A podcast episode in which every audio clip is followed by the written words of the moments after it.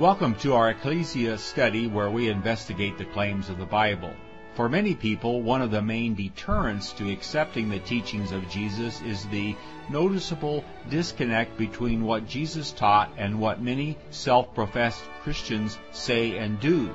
As we investigate the Bible, we look into how C.I. Scofield and his reference Bible have influenced literally thousands of evangelical pastors and millions of evangelical Christians into fervently believing that the modern state of Israel is a fulfillment of biblical prophecy and should be revered and supported without question, in spite of its undemocratic and inhumane treatment of both Christian and Muslim Palestinians for over 60 years of occupation. Our study leader is Mark Horton. To get notices of our new Bible examination programs, go to our website, whtt.org,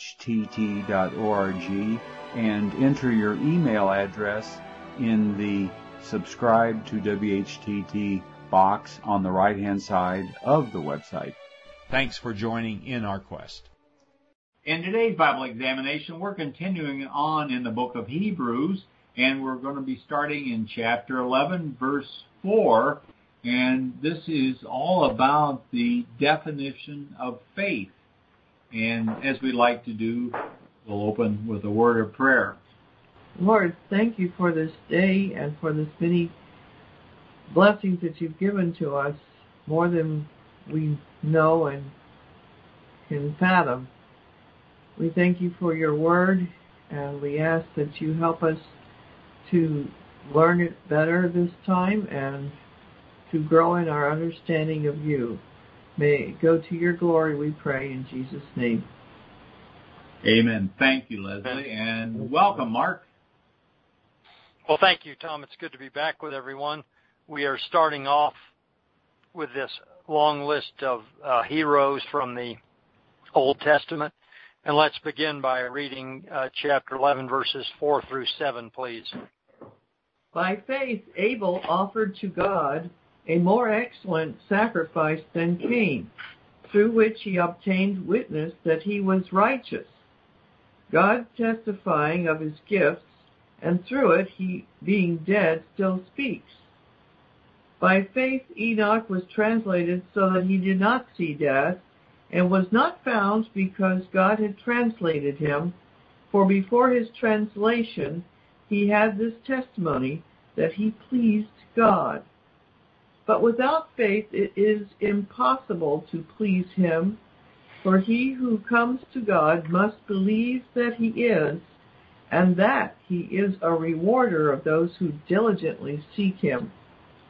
By faith Noah, being divinely warned of things not yet seen, moved with godly fear, prepared an ark for the saving of his household, by which he condemned the world, and became heir of the righteousness which is according to faith. Great, thank you very much. Now this paragraph is talking about those who lived before and during uh, and right after the great flood or Noah's flood as we call it today from Abel right there after the Garden of Eden uh, right up through Noah himself. And faith in the context of this letter means confidence in unseen things. That's kind of the key statement in verse 6 here that one who approaches God must believe that he exists. You cannot see God. I mean, you could see Jesus. These people had not seen Jesus, apparently. They must have confidence in a God that they cannot see or touch. And he's using the example of the confidence that these people had from their scriptures Abel is the first one mentioned. The original record of this is in the fourth chapter of Genesis, verses 3 through 5. Abel and his older brother Cain brought their offerings. Abel brought animal offerings from his flock, and Cain, who was a farmer, brought an offering of the fruit of the ground. But God regarded Abel and his offering, but had no regard for Cain's. And we don't know. I mean, we have a very synoptic account of this, just a few words. And scholars over the centuries have written volumes uh, about this with all kinds of different opinions about it. But the source for our letter is the Greek Old Testament, and it reads a little bit differently than our other translations. In chapter 4, verse 7 of Genesis, in the Septuagint, it says, Have you not sinned if you offer it rightly without dividing it rightly? So there, there may have been some ritualistic uh, reason for Cain's sacrifice uh, being rejected, but we frankly don't know all the detail on this. But Abel did well, we know that. Jesus refers to the blood of Abel the righteous in Matthew 23 as he is berating all the leaders of the Judean nation at that time. He uh, appeals to the blood of Abel and lays blame for all of the blood of the righteous of God's people at the feet of the leaders of Judea at that time. John also refers to this in 1 John chapter 3 verse 12. Cain killed his brother because his own deeds were evil and his brother's righteous. So we know that God looked with pleasure on Abel and his gifts. There's apparently an association that's quite strong between righteousness and faith, which would fit right in with most of the books in the New Testament. God told Cain after he murdered Abel that the voice of your brother's blood is crying to me from the ground back in Genesis 4. And there were many by the time this letter to the Hebrews was written who had been unjustly uh, slain, particularly among God's people, and they appealed to God for vindication in Revelation 6, the soul of the martyrs cry out loud for vindication and are told they must wait until the full measure of martyrs is complete. We believe, in fact, that this was the great tribulation that was uh, about to begin as this letter to the Hebrews is being written. And uh, the vast majority of first century Christians who stayed within the borders of Rome were in fact uh, put to death and added to this full measure of martyrs. After Abel, Enoch is mentioned. Again, we have a, a very, very short account of Enoch in the book of Genesis. We know that his father Jared was 162 years old when Enoch was born, and then when Enoch was 65, he became the father of Methuselah. He walked with God after the birth of Methuselah 300 years and had other sons and daughters. Enoch walked with God, and he was not, for God took him. That's from the fifth chapter of Genesis. In the Septuagint, it says Enoch pleased God instead of Enoch walked with God. There are a couple of books attributed to Enoch, and in fact, the book of Jude in the Bible quotes from one of the books of Enoch. And these are uh, quite interesting. The recent movie on Noah's flood draws in heavy part from the book of Enoch. And a lot of Christians didn't like the movie because they'd never read the book of Enoch, but a lot of the stuff that's super weird in the movie actually is right out of the book of Enoch. It's a very apocalyptic book. Talks about the watchers and uh, so on and so forth. So there's a lot more in Judean tradition about Enoch than has come through in our Bibles today. But he served as an example, as did Abel, uh, by walking with God, trying to please God. And the apparent conclusion of that is that he did not have to physically die.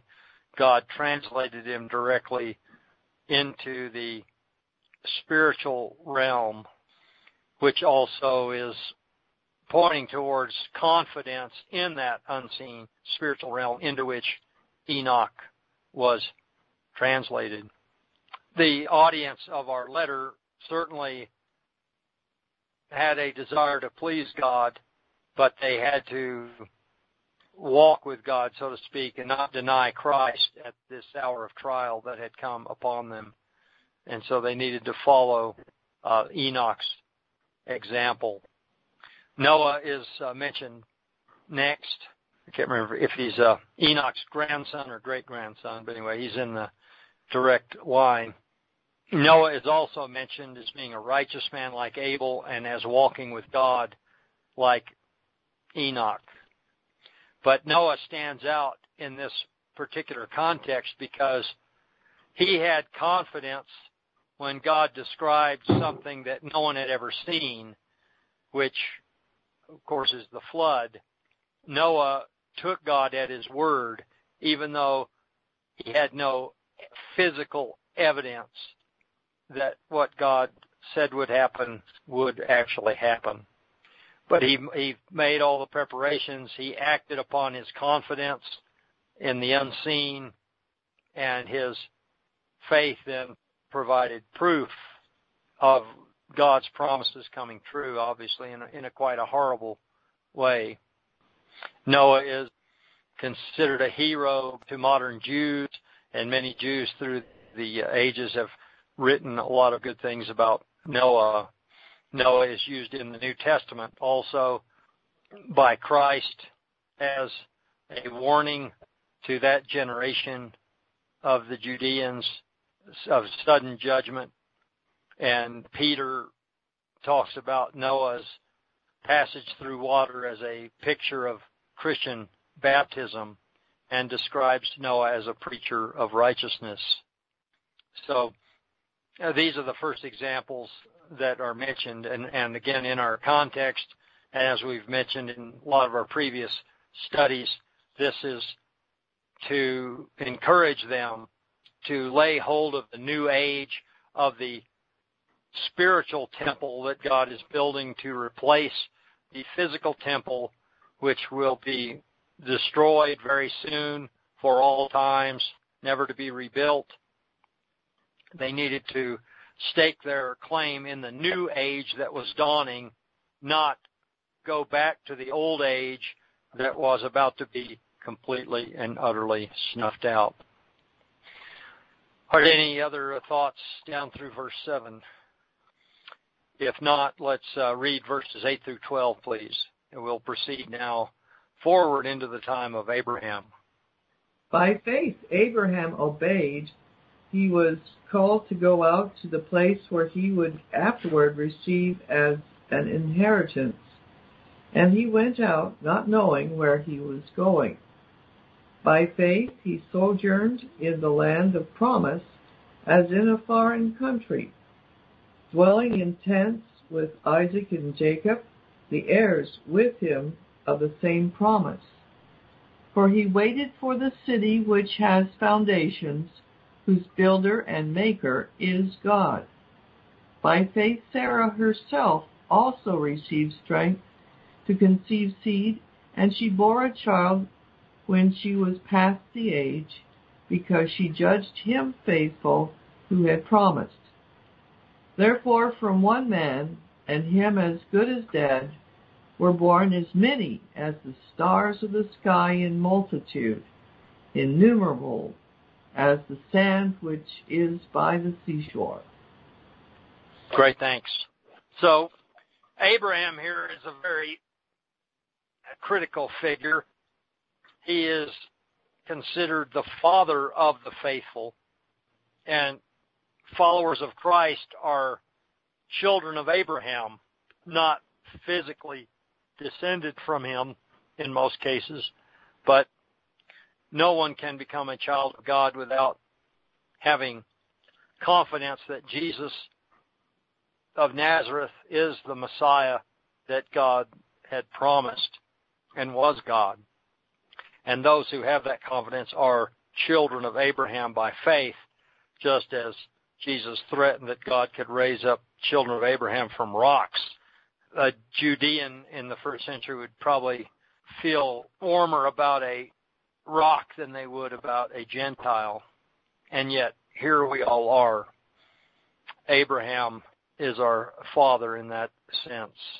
He was living in what would be uh, southern Iraq today, maybe southeastern Iraq, uh, near the Indian Ocean, and God tells him to get up and to go to a land that he knew nothing about. They didn't have the mm-hmm. internet, they didn't have the travel channel, they didn't have photo albums or slideshows.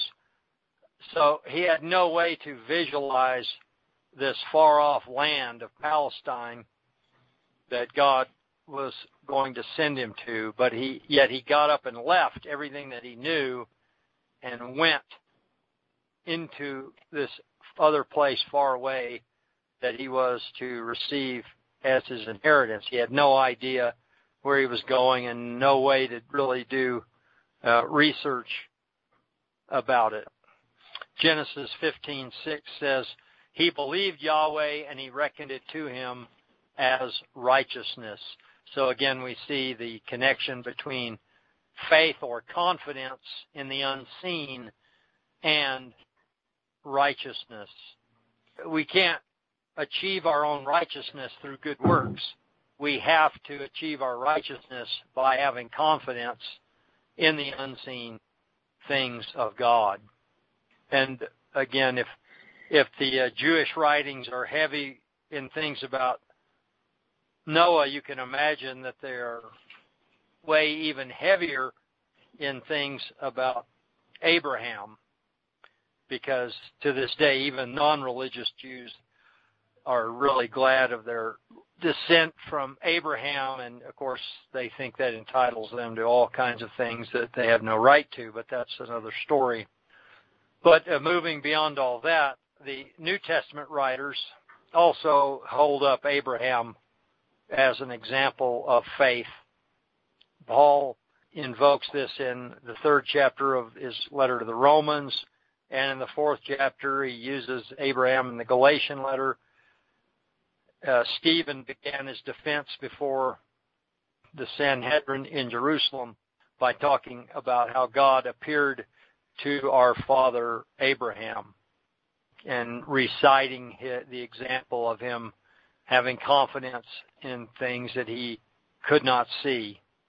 And then also his confidence in the posterity God had promised to him, even though he and his wife uh, were barren and had no children up into old age.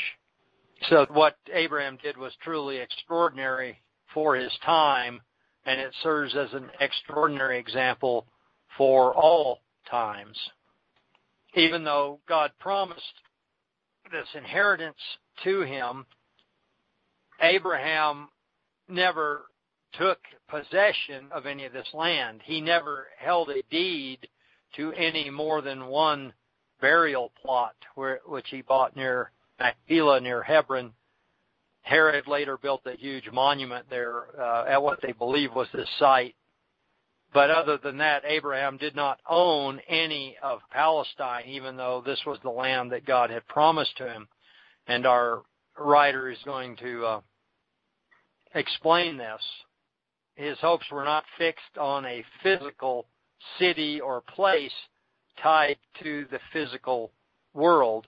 He was looking for a spiritual city with eternal foundations planned and built by God, which of course is the new Jerusalem from the book of Revelation. It is a synonym for many, many things, for the body of Christ, the living temple, the kingdom of God. It contains many other symbols, the tree of life, the water of life, the light of the world, the city set on a hill that cannot be hidden and and so on. We could go on and on about that. But this was the very city our author claims Abraham really looked forward to as his rightful inheritance. This, of course, would disappoint many Israeli citizens today who have taken deed to land that they didn't pay for, and that they have no right to. But uh, Abraham himself never looked to a deed of real estate as the fulfillment of God's promises. This heavenly Jerusalem that Abraham looked forward to is available to the audience of this letter. It wasn't available to Abraham, but it was available to the readers of this letter because of the completion of Christ's high priestly work that he's been talking about in chapters 9 and 10.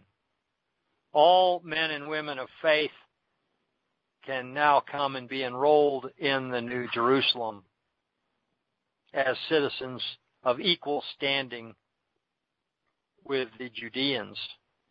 And Abraham, Isaac, and Jacob are alive in that city, as Christ mentions uh, in Luke 20 and other places. He's not the God of the dead, but of the living. These promises Abraham looked forward to are the same blessings that could be received by the audience of our letter. So they had it better in many ways than Abraham. In Leslie's translation, Sarah's faith is also mentioned here uh, regarding having offspring. There are different manuscripts, and uh, most conservative scholars believe that it's still talking about Abraham. It's mentioning Sarah's barrenness as another example of Abraham's faith. But there are some versions that switch and talk about uh, Sarah's faith. And I don't think it's a real important point. I just mention it as kind of a Bible trivia. But Abraham and Sarah, as far as their physical age, they were already as good as dead as far as having hope of a a family, and yet God gave him physical offspring and made him the father of many physical nations, but most importantly, he became the father by faith of all of those who are in the kingdom of God for all times. All right, anything yeah about Abraham? Yeah. In the whole chapter 11, which is uh, just a marvelous story on faith and a real convincing, you know, argument that the author made, uh, and, and I guess is one of the most quoted, probably quoted evangelical chapters anywhere in the Bible. Uh, I don't know anything that gets quoted more often than the stories about faith in this chapter. And we, of course, have three or four different Bible translations on our desk and all kinds of other ones that we can take on and look at down line so we can look at any translation we want. But back at the time of the writer, it, it seems to me that that uh, they were making a, a, wonderful sales case about the, the history of the ancient people and their faith to sell faith in Jesus as their mission and calling on you know calling on past history and facts and so on. Uh, but my question is, what did people in the time of this writer really have to look at? I know that synagogues supposedly had a copy of some kind of scripture on some sort of a scroll, handwritten scroll. And also, I also am aware that the individuals didn't have much of anything. They they only learned at the uh, synagogue at at, uh, at the meeting and then went home. And didn't they didn't have a scroll at home? I wouldn't think very, very many did. Can you treat this a little bit as to how much knowledge an evangelist out in the field would have of the ancient scriptures to rely on? Is the use of scriptures largely more of a sales presentation, selling Christianity, than it is an, accurate portrayal of history of uh, ancient people? What is your feeling about that?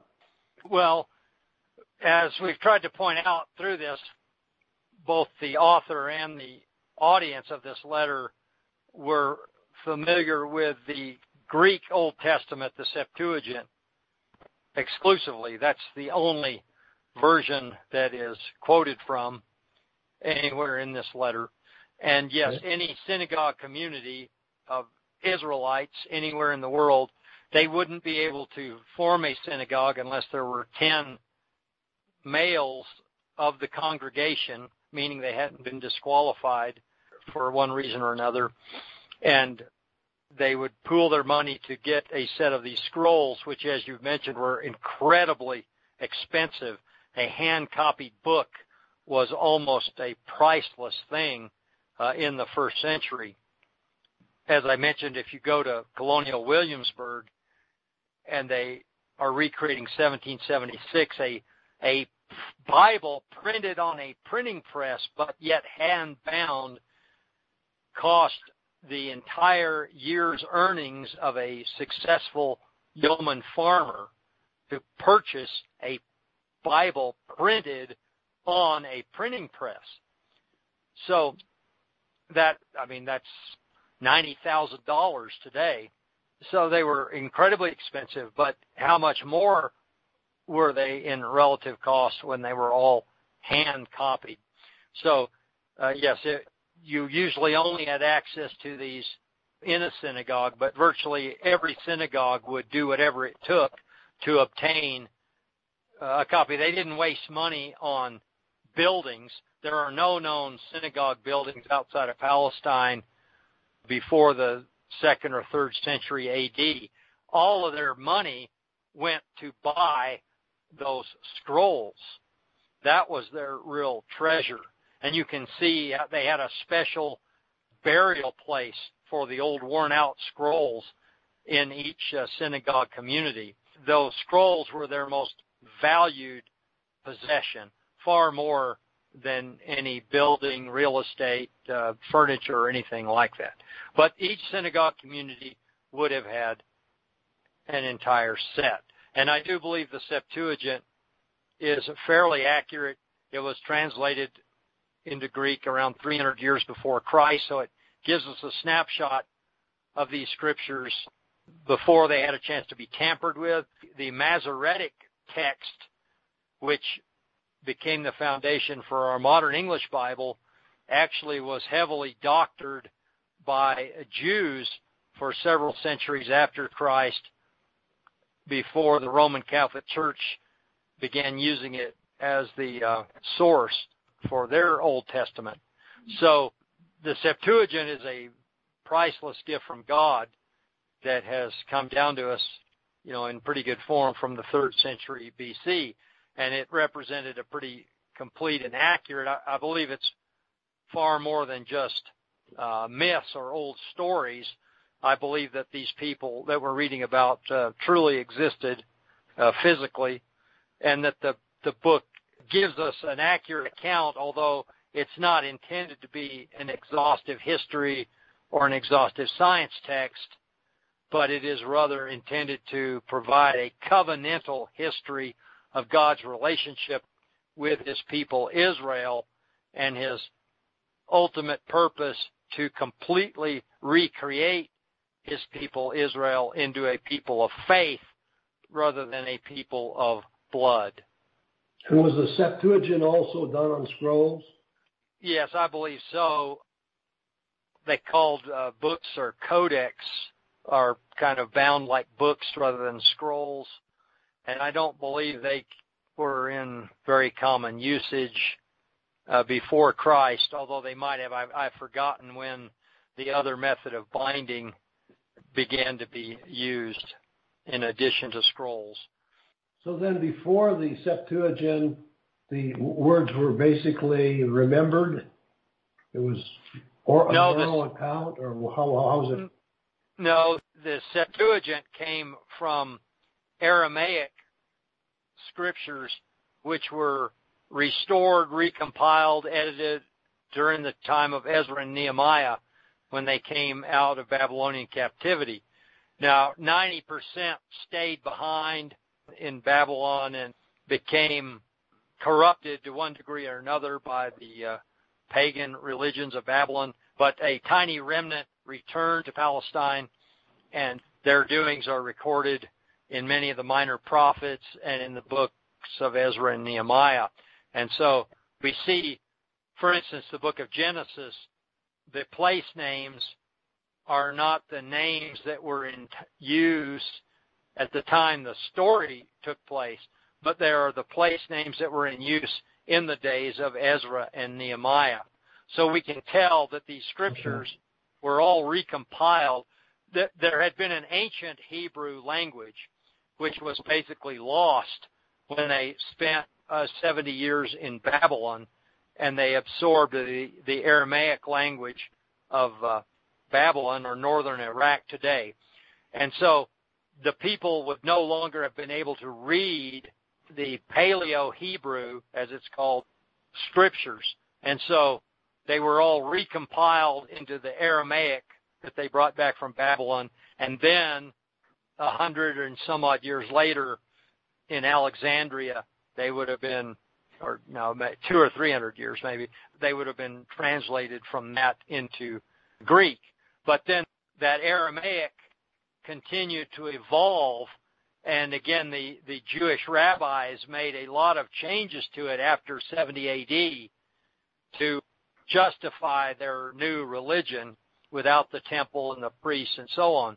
And uh, the Septuagint gives us, you know, a snapshot of what the Aramaic scriptures looked like before the Jewish rabbis, you know, altered and, and began to change them in later years. Thank you very much for that excellent history lesson. Appreciate that. Well, I hope it's excellent. I haven't read up on a lot of that detail in a long time, but that's uh, that's the summation as I understand it. All right. Well, we we're at a paragraph break here, so we can pick up next time at verse 13. Are there any other closing thoughts or comments before we close for the evening? I'd like to acknowledge F. F. Bruce followed a lot of his comments in the discourse this evening in his commentary on Hebrews. Can I get back to the faith issue here? Noah only had eight people on board the ark, and yet he's a pillar of the faith. And Abraham was sort of an oddball that believed in God, and yet he's a pillar of the faith. The odds are great for someone who does have faith in the midst of everybody else in the world. Well, yeah, but think about the first century Judean nation scattered uh-huh. throughout the Roman Empire. As a whole, the nation had absolutely zero confidence that Jesus of Nazareth was the Messiah. Uh-huh. They had no confidence at all. So it was a remnant, just like you've pointed out. It was a remnant, and the and the the audience of this letter is part of that remnant. And so they definitely would have stood out as sore thumbs in their congregation amongst the Judean people there. Uh-huh. So I think that's a you know an excellent comparison. I mean, it would apply to us today, yeah. but think of how much more it would have applied to them in sitting in this synagogue. Do they continue to needle and prod and say, you know, look, look, he fulfills this and this and this, or do they just sit back, become good members of the synagogue again, and try uh-huh. to weather the, the coming persecution without sticking out? But no, Noah stuck out, Abraham stuck out, and these people are being encouraged to stick out and to be thrown out. That's at, at yeah. the end of the letter. He's going to say, "Let us come out of her," because yeah. they will be thrown out if they hold fast to Jesus.